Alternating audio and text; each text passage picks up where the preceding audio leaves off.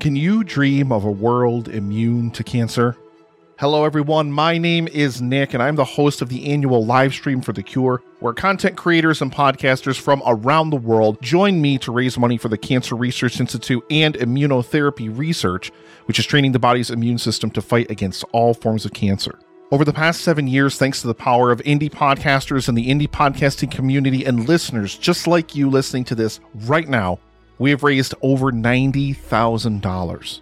And as I record this now, the eighth annual live stream for The Cure is barreling down upon us really, really quickly in just about two weeks. So join us, please, from May 29th through June 1st for 48 hours of amazing content from people all over the world and help us fight for a world immune to cancer. And I'll return you to your regularly scheduled programming. Thank you so, so much. And together, we can make a difference. Get the bottle of amoxicillin and, and fill a syringe. Quick injection of antibiotics, and I can get him out of here.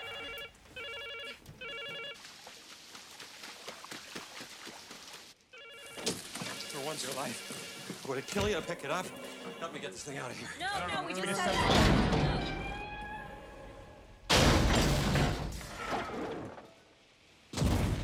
Mommy's very angry.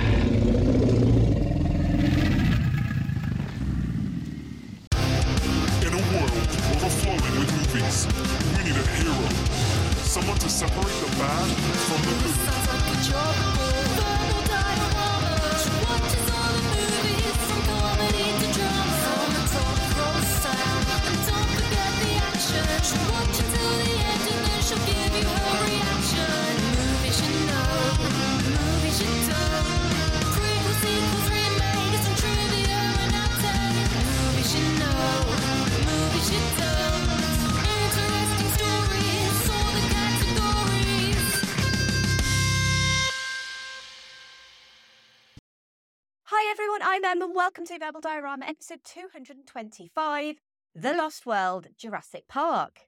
This is the podcast that's all about the history and legacy of movies you know and movies you don't. And as always, welcome to Verbal Diorama. Whether you are a brand new listener to this podcast, whether you are coming back because you're a regular or irregular returning listener, thank you for being here. Thank you for choosing to listen to this podcast. There are a lot of movie podcasts out there, and I'm so happy to have you here with me today for the history and legacy of The Lost World Jurassic Park. Before we get stuck into The Lost World colon Jurassic Park, I just want to say a huge thank you for the amazing comments that I got for the most recent episodes for Sequel Timber. So X Men Days of Future Past was the first one that came out in Sequel Timber. And then Jaws 2, Jaws 3D, and Jaws the Revenge, the first ever triple bill episode of this podcast. And it was a little bit experimental for me to do a triple bill episode. But the reactions that came back were great and people seem to really love it. So there will be more coming. But I just want to add and say apologies for the delay to this episode specifically, because you'll notice if you're a regular listener, this episode was supposed to come out last week and there was no episode last week. And basically, that's just because life has just been a little bit busy at the moment. And honestly, I ran out of time to finish the episode. So instead of stressing about it, I decided to take a bit of a break and come back refreshed and basically finish it off the following week. And just to let you know as well that because of certain time limitations and stuff like that, there are going to be some small changes coming to this podcast. But don't worry because the host, that's me, and the history and legacy of movies you know and movies you don't is not going to change. So nothing about the bare bones of this podcast is going to change. But I just want to focus on that more. And I want to make the production a bit easier and faster for me in a world where my free time is becoming a little bit more limited. So it is basically going to be pretty much exactly the same podcast, just ever so slightly trimmed, ever so slightly a bit more focused on the film history rather than anything else.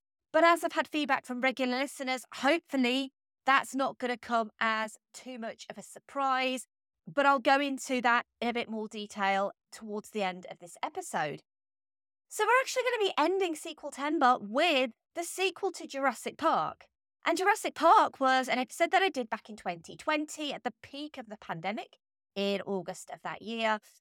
It was the birthday episode, actually, for August 2020. And this was the rare sequel that Steven Spielberg did actually direct, unlike Jaws 2. It was largely due to the fact that he had no control over the Jaws sequels that he took on The Lost World, but that didn't mean that he found it an enjoyable gig. Here's the trailer for The Lost World Jurassic Park. Mommy! Daddy! I found something! A British family on a yacht cruise stumbled upon Site B. Now it's only a matter of time before this lost world is found and pillaged.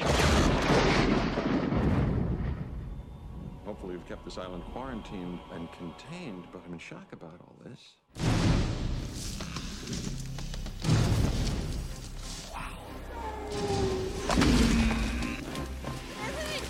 Ooh, ah, that's how it always starts. But then later there's running and then screaming. The hell was that? Go. As fast as you can. I need you to send rescue immediately. Taking dinosaurs off this island is the worst idea in history of bad ideas. Let's get this movable feast underway. Don't move! What is it? Mommy's very angry.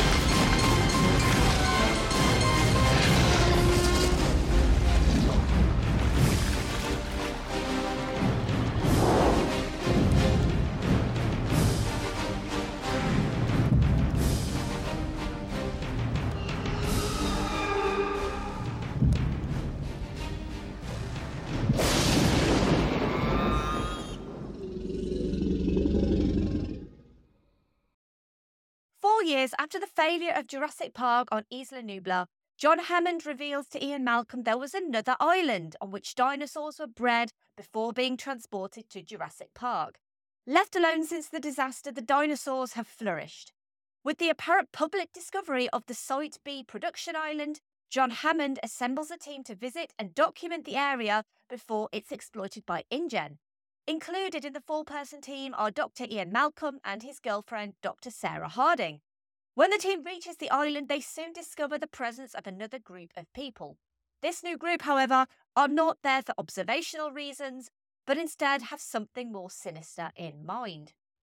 Let's run through the cast. We have Jeff Goldblum returning as Dr. Ian Malcolm, Julianne Moore as Dr. Sarah Harding, Pete Postlethwaite as Roland Tembo, Arliss Howard as Peter Ludlow, Richard Attenborough as Dr. John Hammond, Vince Vaughn as Nick Van Owen, Vanessa Lee Chester as Kelly Curtis, Peter Stormare as Dieter Stark, Richard Schiff as Eddie Carr, Harvey Jason as AJ Sidhu, Joseph Mazzello as Tim Murphy, and Ariana Richards as Lex Murphy. The Lost World Jurassic Park has a screenplay by David Koepp, is based on The Lost World by Michael Crichton, and was directed by Steven Spielberg. So I mentioned at the top of this episode Jaws 2, and Jaws 2 was famously a sequel to his original movie that Steven Spielberg did not want to direct. He'd done his iconic shark movie and he felt no need to go back. Plus, obviously, Jaws was an absolute disaster production. But this time around, Spielberg took on the sequel to his iconic dinosaur movie. What was it about The Lost World that enticed Spielberg to return for only his third directorial sequel? Second, if you take into account that Indiana Jones and the Temple of Doom is actually a prequel, well, it turned out to be a deeply personal decision based on security and to a degree, ease of getting back into the director's chair after a short break away from directing. But we'll come back to that in a bit. Because I don't need to tell you what a huge hit Jurassic Park was. You know it, I know it, Barbara down the road at number 57 knows it. Hi, Barbara. And that's a coincidence because it's also episode 57 of this podcast back in August 2020. And as I said, it was the birthday episode for that year. Jurassic Park became the highest grossing film of all time until Titanic surpassed it five years later, as well as Steven Spielberg's highest grossing film, surpassing E.T., a title it still holds to this day of movies that he directed, that is. So it's no surprise that not only did Universal want a sequel, but so did fans. After all, that subplot of Dennis Nedry and the stolen frozen embryos in the Barbasol can was right there, ready to plan an epic sequel of some rival company's breeding program. But, as the first movie told us, your scientists were so preoccupied with whether they could, they didn't stop to think if they should. And a sequel to one of the biggest movies of all time could easily be your filmmakers were so preoccupied with whether they could, they didn't stop to think if they should. And that doesn't mean that Jurassic Park was designed with sequels in mind. And while Spielberg wasn't known for his love of taking on sequels to his classic works, neither was original Jurassic Park novelist Michael Crichton. When his novel Jurassic Park was published in 1990, he received swathes of fan letters pleading for a sequel, some suggesting ideas for a sequel, but Crichton always dismissed them. In Universal's demand for a sequel movie came Spielberg with a proposition for Crichton to write his first and only sequel novel. And his inspiration came from a land long ago, a hidden part of South America where prehistoric animals not only survived, but thrived. In a novel written in 1912 by Sir Arthur Conan Doyle called The Lost World, and a silent film from 1925 based on that novel, directed by Harry O. Hoyt, also called The Lost World, which featured pioneering stop motion by Willis O'Brien, the guy who'd go on to work on King Kong and become the mentor of Ray Harryhausen. And that was something I briefly went into into the episode that I did on Jason and the Argonauts. That is episode 151 of this podcast, and it's one of my favorite episodes. I feel like I say that about all my episodes, but I specifically love Jason and the Argonauts. So, in The Lost World, Willis O'Brien combined animated dinosaurs with live action footage of human beings. But at first, he was able to do this only by separating the frame into two parts. The Lost World was the first feature length film made in the US to feature stop motion animation and is now in the public domain. Crichton would write the second novel at the same time as plans were afoot for a second film. But at the time of Crichton's announcement in March 1994, Spielberg hadn't committed to directing, mostly because the guy needed a break after both of his 1993 hits, Jurassic Park and Schindler's List, which he'd made back to back, had respectively become the biggest and most acclaimed movies of the year.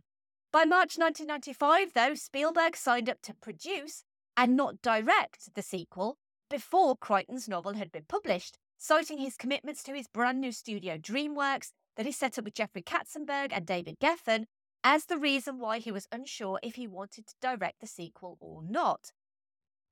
Producers Gerald R. Molen and Colin Wilson, both of whom had worked on Jurassic Park, started to put plans in place for the sequel. While Michael Crichton was finishing The Lost World, the novel, Spielberg and screenwriter David Koepp were brainstorming ideas for the screenplay. Gerald Molen roughed out a schedule and budget, Colin Wilson, who oversaw the visual effects work and was largely responsible for the post production on Jurassic Park while Spielberg was in Poland making Schindler's List, reassembled the visual effects team from the first film, alongside special effects legends Stan Winston, Michael Lantieri, and Dennis Muren, who were all eager to use recently developed technologies to improve what they did in the first movie.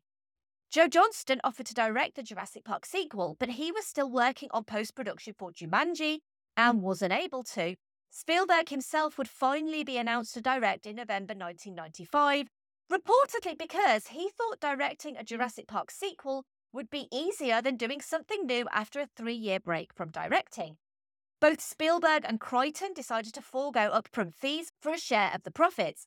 David Koepp's fee was a record for the time, 1.5 to 2 million dollars.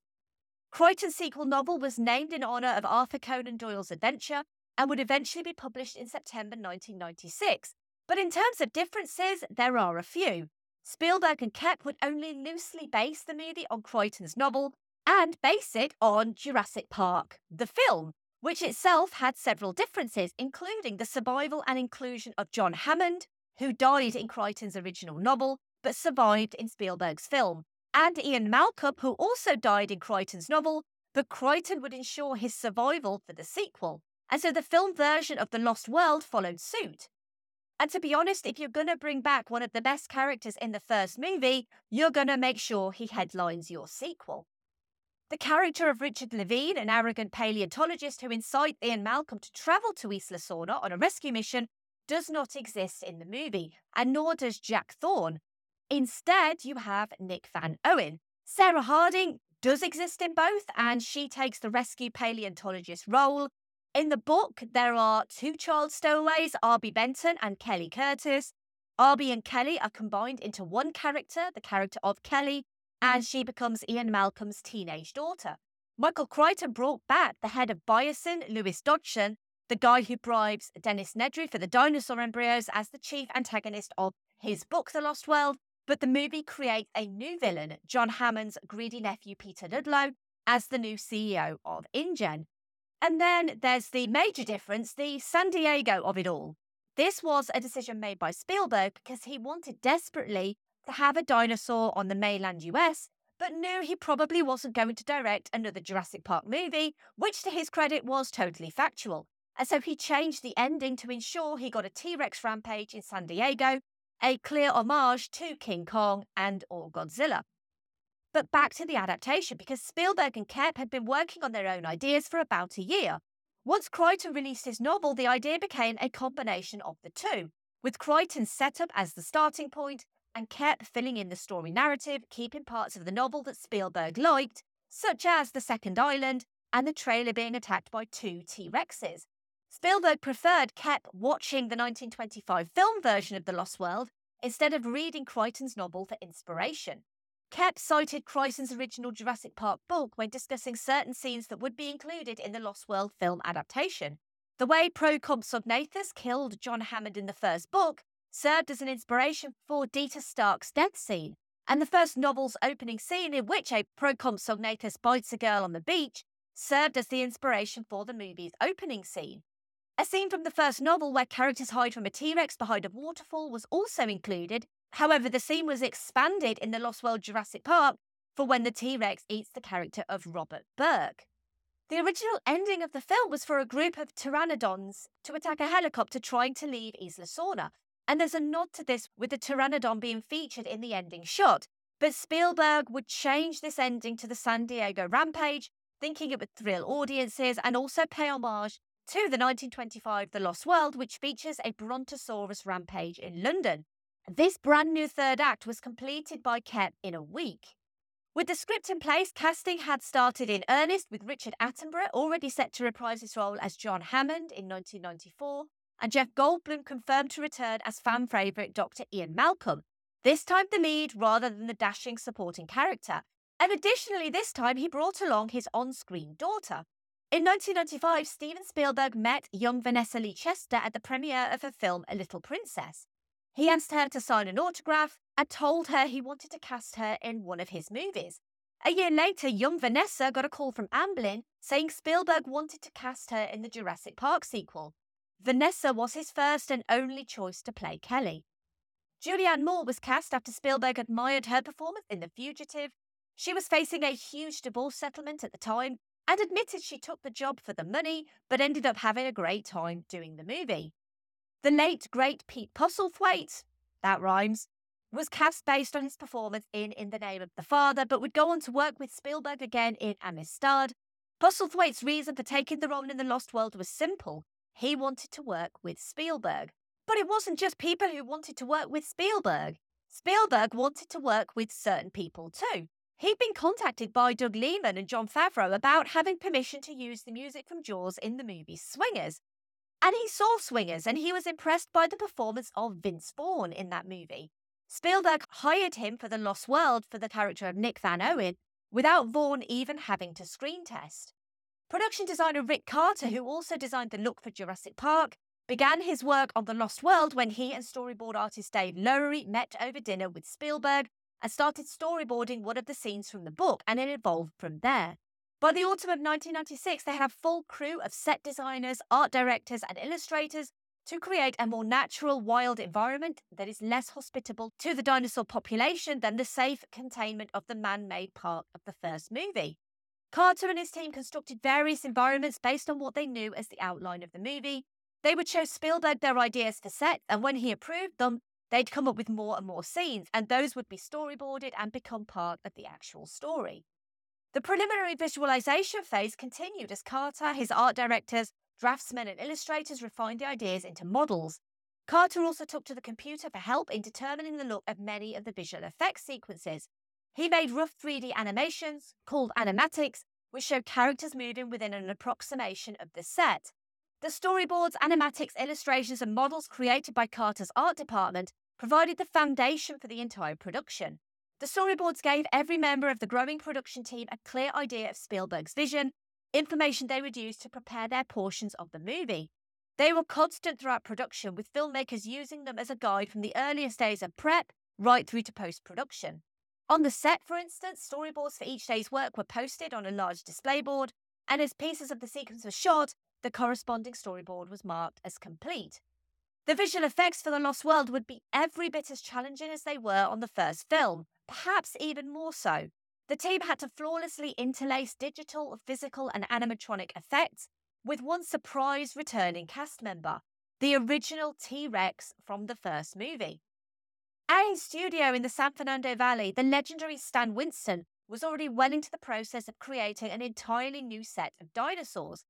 In the years between Jurassic Park and The Lost World, new technology and hydraulic systems had evolved.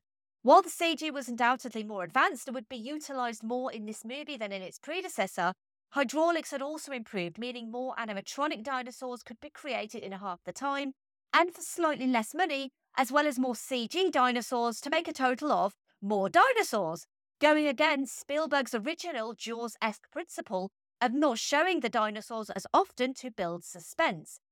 This basically meant more dinosaurs on screen for less money, and just like Jaws 2, give the people what they want equals more dinosaurs. However, the T Rex from the first movie needed more than just new armatures and movements. They needed to improve it and build it an almost identical mate. Stan Winston and his team developed a second adult T Rex from scratch and created nearly 40 different creatures in total. While the retooled T Rex from the first movie joins Jeff Goldblum and Richard Attenborough as a returning cast member. Over 100 artists and technicians contributed their skills to the creation of the various dinosaurs over the course of a year and a half at the Stan Winston studio. The Lost World also features 75 CGI shots, increased from Jurassic Park's 59.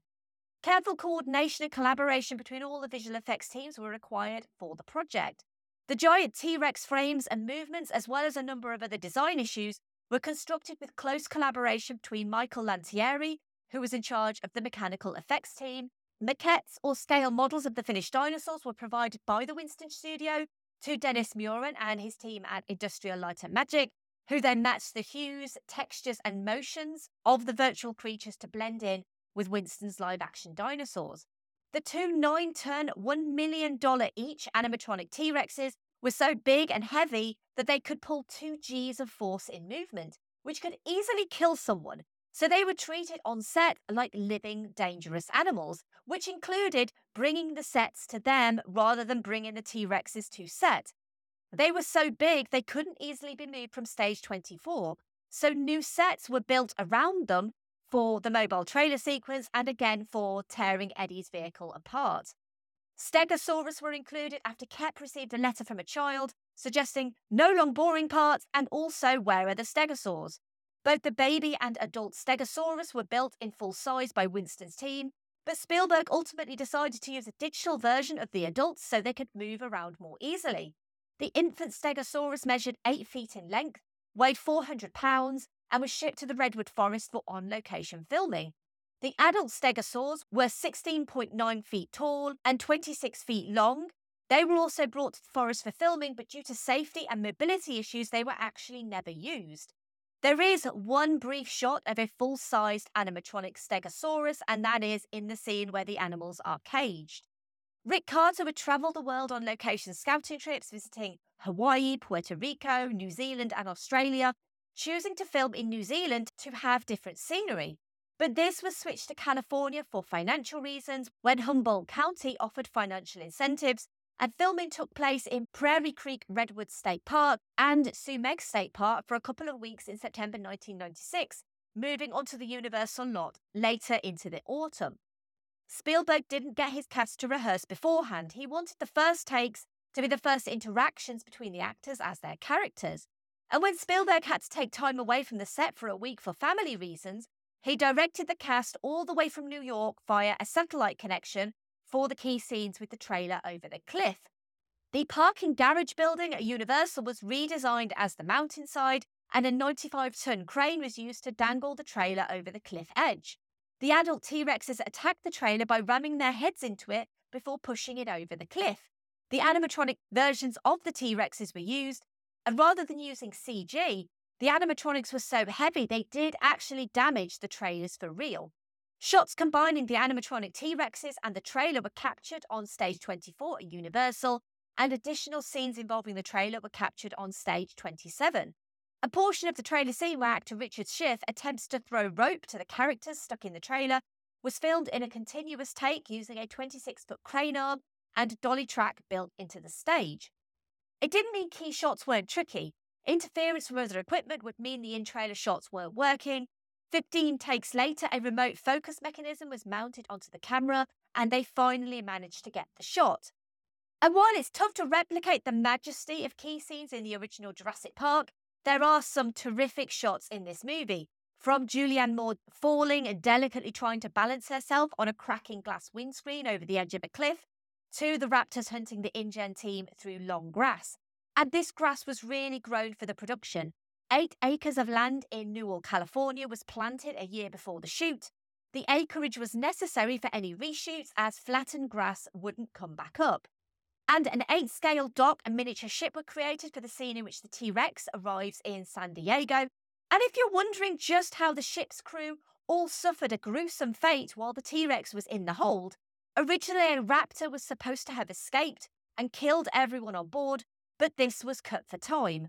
Speaking of character deaths, I mean, there's a lot of character deaths in this movie, and this movie is probably a bit more horrific and gruesome than the first movie. But Let's just say poor Dieter Stark. And speaking of Dieter Stark, that's a lovely segue and not very original to the obligatory Keanu reference of this episode. The obligatory Keanu reference is going nowhere. The obligatory Keanu reference is staying in this podcast. This is where I try to link the movie that I'm featuring with Keanu Reeves. And why am I mentioning Dieter Stark? Peter Stormare, who plays Dieter Stark, starred with Keanu in the excellent and very highly underrated Constantine. He plays the character of Lucifer and is widely seen as one of the best on screen depictions of Lucifer, the devil, Satan, however you want to call him. But that is the obligatory Keanu reference. And literally, as soon as I realised I was doing the Lost World Jurassic Park and Peter Stormare was in it, that was it. I knew what the reference was going to be. It's that easy. It's not always that easy, but this week it is that easy. But we can't talk about a Steven Spielberg movie without talking about the frequent collaborator of Steven Spielberg and the guy who also did the music for the original Jurassic Park. Because not only did Steven Spielberg return for the Lost World Jurassic Park, the score was once again composed and conducted by the legendary John Williams. And unlike most of his sequel scores, Williams largely avoided reusing the major themes from Jurassic Park and instead he created a completely new sound and set of motifs to fit the darker tone and new setting of the second Jurassic Park movie, writing two new primary themes for the score of The Lost World, and only a few times in The Lost World do the main Jurassic Park themes appear. Steven Spielberg would actually say that he thought that Williams' work on the follow up was better than his work on the original Jurassic Park. I mean, the original Jurassic Park score is pretty iconic, though, so I don't think there's many people that would agree with you, Steven. It is, however, a typically wonderful John Williams score. And also with Jurassic Park being one of the biggest movies of all time, Universal would announce a T Rex sized $250 million marketing campaign for The Lost World, working with huge name promotional partners such as Burger King, Mercedes Benz, and Timberland. Both Mercedes Benz and Timberland would have products featured in the movie, with Mercedes using it to introduce the snappily titled Mercedes Benz W163, its first sports utility vehicle, which replaced the Ford Explorer from the previous movie. And Digital Theatre Systems, which is owned in part by both Universal and Amblin, created a special version of the teaser trailer for The Lost World, using DTS driven strobe lights inside the cinema to provide lightning like effects during a rainstorm scene. And the trailer, which debuted on the 13th of December 1996 at 42 locations in the US and Toronto, used six strobe lights synchronized to the trailer print by the same DTS sync code used to run the film's CD ROM soundtrack. And these special trailers cost $14,000 per site. The Lost World Jurassic Park premiered on the 19th of May 1997 at the Cineplex Odeon in Universal City, California, and released wide on the 23rd of May 1997, where it grossed $104 million in its first week alone, opened at number one at the box office. Its only competition that week was Addicted to Love, the Meg Ryan Matthew Broderick romantic comedy. The Lost World spent two weeks at number one before being dethroned by Con Air. Fox would pay a whopping $80 million for the TV broadcasting rights to The Lost World Jurassic Park and began airing it on TV on the 1st of November 1998. And the TV version included several deleted scenes reinserted into the movie. On a budget of $73 million, The Lost World Jurassic Park grossed $229.1 million in the US and $389.6 million internationally, for a total worldwide gross of $618.6 million, becoming the second highest grossing film of 1997 behind Titanic. Not a patch on the original worldwide gross of $1.11 billion, and nothing compared to Jurassic World's $1.67 billion, but at least it was more than Jurassic Park 3. Right? but while it did sterling business financially, critically, the sequel's darker tone didn't sit too well with critics or audiences. And in hindsight, even Spielberg doesn't think the film lived up to expectations.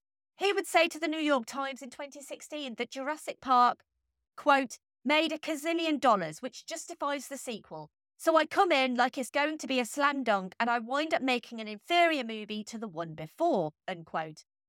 And you'd be hard pressed to find anyone making an argument that The Lost World Jurassic Park surpasses Jurassic Park. It currently sits at 54% on Rotten Tomatoes. It doesn't mean it's a terrible movie. It just means it's never going to be as good as the original, which is kind of unfortunate for any sequel to Jurassic Park. It was nominated for an Academy Award for Best Visual Effects at the 70th Academy Awards, which it lost to Titanic, which is unsurprising as most nominees lost to Titanic that year. It was also nominated for a Grammy for John Williams for Best Instrumental Composition, as well as three Golden Raspberry Awards and two Stinkers Bad Movie Awards. And of course, there were sequels to this movie. There was Jurassic Park 3 in 2001, and then the sequel slash reboot in 2015 with Jurassic World, Jurassic World Fallen Kingdom in 2018, and Jurassic World Dominion in 2022. Right, let's move over to some listener thoughts. And this is going to be, for a while at least, the final listener thoughts section of the podcast. This is where I normally go on social media and Patreon and I ask people what they think of the movie that I'm featuring. While it is only a small part of this podcast, it's always received a bit of a mixed reception from listeners. Some people love to hear people's thoughts about the movie, whether they agree or disagree, and some people don't want to hear other people's thoughts. They're just here for the history and legacy of the movie. And I totally respect that because this is a film history podcast. So, my plan is is to trial removing listener comments until the end of the year, see how much more time that gives me on producing these episodes because obviously getting these comments and adding them and putting effects on them and stuff like that, it does take a little bit of extra time. But I didn't just want to remove listener comments. So I put it out to the patrons of this podcast because I'm so very grateful to the patrons of this podcast for their support. And so I thought, let's say goodbye with a bang with the patron thoughts for The Lost World Jurassic Park.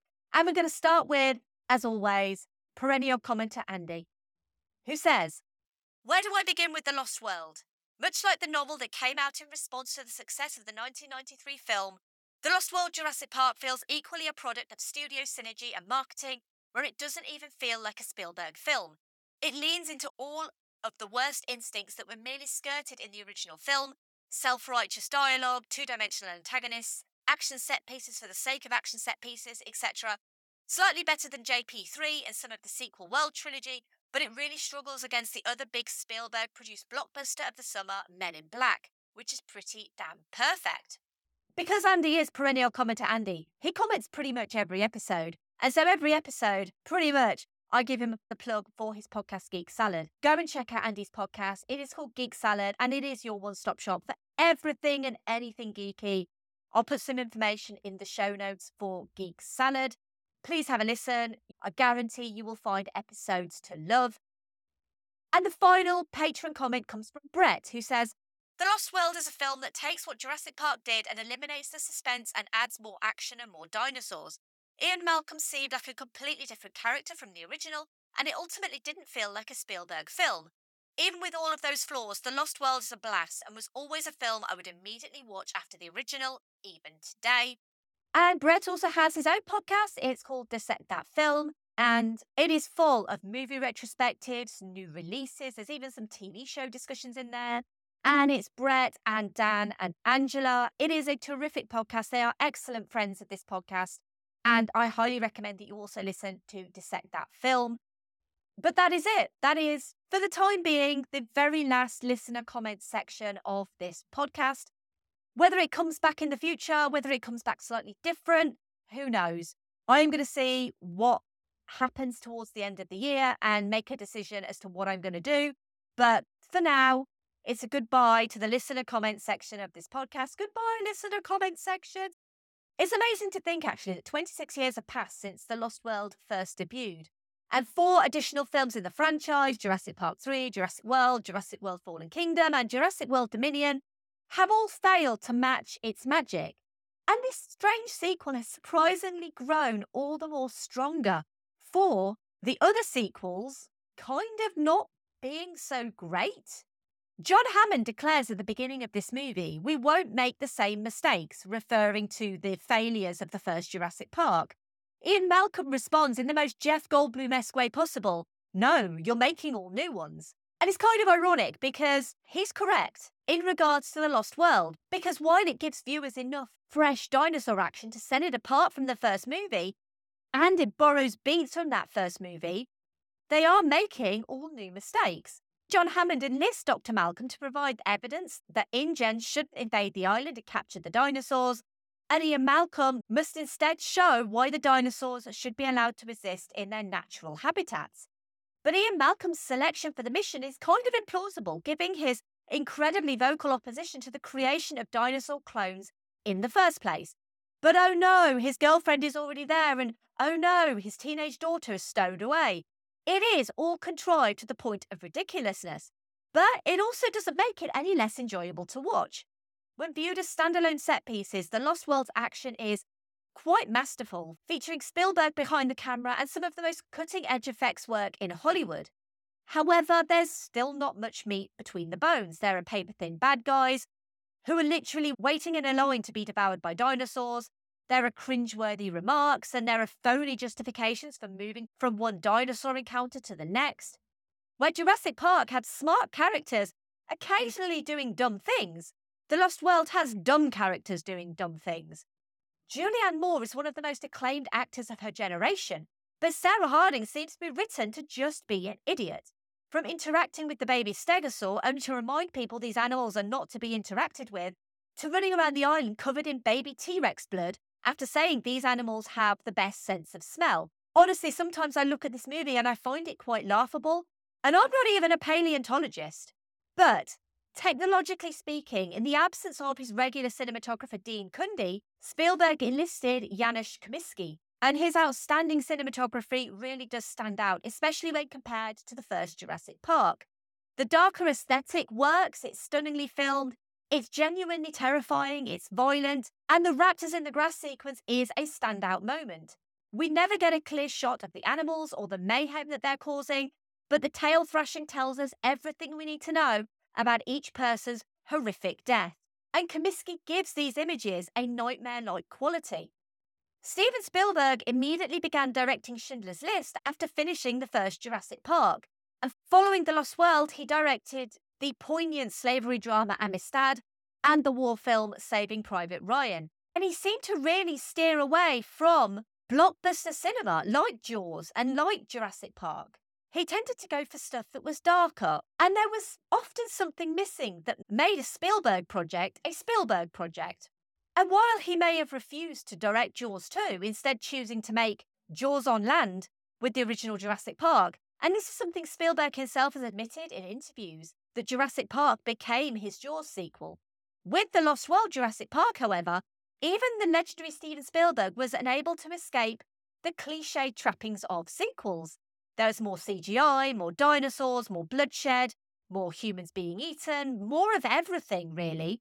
Not even the inclusion of the normally suave, stoic Ian Malcolm could help proceedings, and definitely not a gymnastic kick to a raptor's face. But for all its flaws, The Lost World's dark, horror tinged influence is still felt today. And with the most recent Jurassic World Dominion getting a critical slating, it is still easily the best follow up to Jurassic Park. And while John Hammond assured us he wasn't making the same mistakes again, The Lost World is a strong reminder that Steven Spielberg giving us more of everything he did before still remains a more interesting and fulfilling prospect than pretty much any other Jurassic Park slash world movie ever did. But thank you for listening. As always, I would love to hear your thoughts on the Lost World Jurassic Park. And as always, get involved. Help this podcast grow. If you do love what I do and you want to help Verbal Diorama grow for free, then you could leave a rating or review wherever you found this podcast. You can find me all across social media. I am on Twitter. Apparently, it's called X now, but I still call it Twitter. Facebook, Instagram, the Threads, and also Blue Sky now as well. I am at Verbal Diorama. You can retweet, you can like posts or repost posts or whatever you want to do with those posts. Find me on social media, follow me, follow the work that I'm doing, and spread the word about this podcast. And you can also do that as well by telling friends and family about this podcast too. And if you did like this episode on the Lost World Jurassic Park, then of course I'm going to recommend episode 57, the original Jurassic Park. It's one of those episodes that I genuinely love doing. I can only hope that this is a worthy follow up to that episode. Of course, give me feedback or on the recommendations or anything to do with this episode. Let me know on social media what you think. And the next episode, well, October is upon us, and October is the start of official spooky season, and I wanted to do more horror. I'm always asked on this podcast to do more horror. So I wanted to start out with something a bit fun and a bit campy, a bit of a cult classic, along the veins of one of my personal favourites, Tales from the Crypt Demon Knight, which is an episode that I've done in the past. I love that movie so much. And that is the 1997 horror fantasy Wishmaster. Wishmaster was executively produced by none other than Wes Craven and features a host of very famous horror cameos, as well as links to a couple of other movies that I'm also going to be featuring in October. So join me next week for the history and legacy of Wishmaster. And just by listening to this podcast, you are supporting this podcast. And I'm so grateful. But if you do want to join the patrons of this podcast, then you can at verbaldiorama.com slash Patreon. And they are Simon E, Sade, Claudia, Simon B, Laurel, Derek, Vern, Kat, Andy, Mike, Luke, Michael, Scott, Brendan, Lisa, Sam, Jack, Dave, Stuart, Nicholas, Zoe, Kev, Pete, Heather, Danny, Ali, Tyler, Stu, Brett, Philip, Michelle, and a huge hi and welcome to brand new patron Russell. Russell actually sent me the loveliest email recently telling me how much he enjoys listening to the podcast, how much he enjoys listening with his son as well, and also how much he loves the fact that this podcast is family friendly because, well, no one wants their kids listening to the F bomb every so often. So Thank you for the lovely email, Russell, and thank you for becoming a patron. I'm so grateful to all the patrons, but especially this week to Russell. So thank you so much to you all. And obviously, if you don't want to become a patron, but you do want to support financially in another way, you can always give me a tip by going to verbaldiorama.com slash tips and just give a one-off donation, just something to maybe buy me a coffee or buy Evie some licky licks. That would be awesome. But again, no obligation. This podcast is free and it always will be free. I do have a merch store. It's verbaldiorama.com slash merch. And if you don't want to get in touch, like Russell, and you want to email me, you can. I am verbaldiorama at gmail.com. Or you can go to verbaldiorama.com and you can fill out the contact me form on the website, just like Russell, and I will respond just like I did to Russell. I've actually had a lovely conversation with Russell over email. He's a very nice man. You can also find my work at filmstories.co.uk. You can check out the magazine that I write for and the online articles as well. And finally,